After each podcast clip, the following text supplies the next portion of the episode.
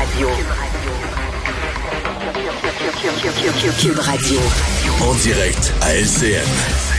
C'est l'heure de retrouver Richard Martineau. Salut Richard. Salut Jean-François. Euh, incontournable ce matin, peut-être prévisible également la démission d'Horacio Arruda. Toi, tu dis entre autres qu'il faut en profiter pour dépolitiser cette, cette Oui. fonction là, de directeur national de la santé Ben, publique. tout à fait. Écoute, j'ai écrit samedi euh, dans ma chronique du Journal de Montréal en disant le temps était venu de remplacer M. Arruda malgré ses bons, loyaux services et je savais pas que ça se ferait si rapidement que ça. Euh, premièrement, écoute, bien sûr, il y a un concert d'éloges ces temps-ci. Chaque fois que quelqu'un, soit que quelqu'un décède ou alors que quelqu'un quitte son poste, hein, bien sûr, euh, euh, les concerts d'éloges. Et effectivement, M. Arruda, euh, au début de la crise, probablement, il a pas compté ses heures. hein, il a travaillé énormément. Et alors qu'au début de la crise, notre notre courbe d'angoisse et d'inquiétude allait comme ça, M. Arruda est arrivé, puis il a aplati notre courbe d'inquiétude et d'angoisse. C'était la bonne personne. Mais écoute, il faut pas non Ouais. plus se mettre la tête dans le sable. Il a pris des mauvaises décisions. Je t'en nomme quatre, OK? Lorsqu'il a dit que le masque, ce n'était pas important, il Ouais. fallait pas porter le masque parce que ça, ça donnait un faux sentiment de sécurité. Mauvaise décision. Lorsqu'il a dit récemment que le masque N95 en milieu scolaire, faut pas le porter parce que les gens ne savent pas comment le mettre, c'est une mauvaise décision.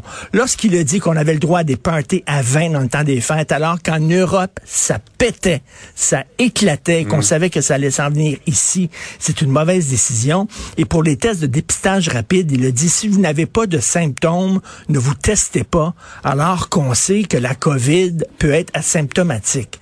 Je, je m'excuse, oui, effectivement, il a été très important, mais il le fait aussi ce qu'on appelle en anglais des mauvais calls. Donc maintenant, il va être remplacé. Je dis dépolitiser. Le, le- Premièrement, ce n'est pas normal, Jean-François, que le poste de directeur de la santé publique soit dans l'appareil gouvernemental. Ça. Regardez Il n'y a pas l'indépendance, il n'y a pas le recul face à, à l'appareil Ben, gouvernemental. absolument pas. Son boss, c'est le ministre de la Santé, qui est le boss Mhm. final, c'est François Legault. Donc, c'est pas comme ça dans les autres provinces. Il faut vraiment que ça soit totalement indépendant. Et là, actuellement, on traverse une crise majeure et c'est seulement la CAQ qui décide les mesures qu'il doit prendre. Moi, je dis que j'entends des bonnes idées, moi, de la part du Parti libéral. J'entends des bonnes idées de la part du, de la part du PQ et de Québec solidaire pourquoi il n'y a pas comme un genre de comité multiparti là et qui, qui prend ces décisions là? Là on, on dirait que c'est seulement le, François Legault qui va prendre des décisions de façon politique bref il faut revoir ça mais bon on lui souhaite quand même euh, beaucoup de repos et on espère je sais pas pourquoi ils ont choisi madame Liu Joanne Liu mais je le dis peut-être que Ouais, le hein? nouveau euh, le nouveau euh, euh, directeur de la santé publique est peut-être très bon là. on va donner la chance au courant mais il y a beaucoup de gens qui se demandent, Madame Liu est quand même très, très bonne et réputée mondialement. Comment ça fait? On l'a pas choisi. C'est un mystère. Ouais. Et euh, on vantait entre autres son indépendance. Elle n'est pas du tout dans l'appareil euh, Exactement. On dit qu'elle, vraiment, on dit qu'elle ça était aurait pas gérable, hein. Tout le temps ça, hein, des femmes qui ont un peu de caractère, là. Ah, elle est pas gérable. Alors que les hommes, c'est le fun. Ça montre que, tu sais, mais une femme est pas gérable. Par ailleurs, les tests rapides euh, ben, en pharmacie, là, il y en a une, une cargaison qui arrive ce matin, mais je regarde les commentaires des gens, on va les donner dans quelques minutes, là, mais ouf, c'est pas évident. Au moment où on se parle, en France, tu peux acheter des tests rapides dans les supermarchés. C'est pas une joke, là. C'est pas une joke. Dans Ouais. les supermarchés, comme des couches, comme des tests de grossesse, comme des Et thermomètres. je voyais, Richard, euh, c'est c'est en Saskatchewan ou au Manitoba, tu vas à la bibliothèque municipale, tu te prends une boîte de tests, là, il y en a. C'est incroyable. En Suisse, depuis cinq mois, chaque citoyen suisse reçoit une boîte de temps en temps de tests par la poste.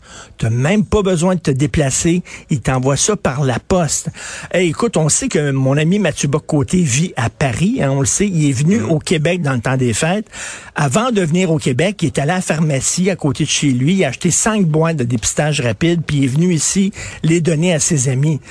Comment ça se fait? On dirait qu'on vit dans un système communiste.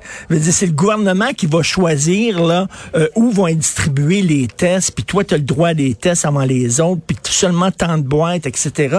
Comment ça fait que c'est- pas vendu comme un, comme un test de grossesse, là, vraiment, là? Et là, écoute, toi, tu disais ce matin, tu es allé à la pharmacie pour tout à fait autre chose, et le pharmacien te dit, hey, ça vous tente-tu, M. Guérin, d'avoir des tests de dépistage? On en a. Tu sais, c'est- totalement arbitraire. Les là. deux bras m'ont tombé, j'en Ben ai oui. même pas parlé. On Ben- me l'a offert. Écoute, bientôt, là, tu vas aller au parc en face et puis Johnny va être là. Test de dépistage rapide. J'en ai. J'ai de l'acide, j'ai du LSD, puis j'ai un test de dépistage rapide. Ça te tente-tu? Vraiment? C'est quoi ce système? Et je veux attirer l'attention des gens.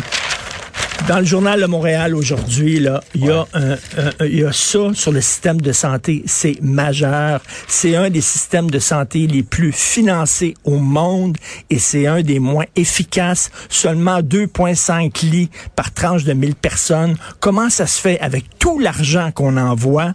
Le système est aussi peu efficace. Cet argent-là va où exactement? C'est pas parce qu'on le finance pas, on le finance en maudit, mais c'est un des systèmes les plus fragiles et les moins efficaces au monde. C'est Ouais. à n'y rien comprendre. On, y, on en voit cruellement les limites, particulièrement par les temps qui courent. Tout à Hey, Richard, fait. passe une belle journée. Bonne journée tout le monde. Merci. Salut, à demain.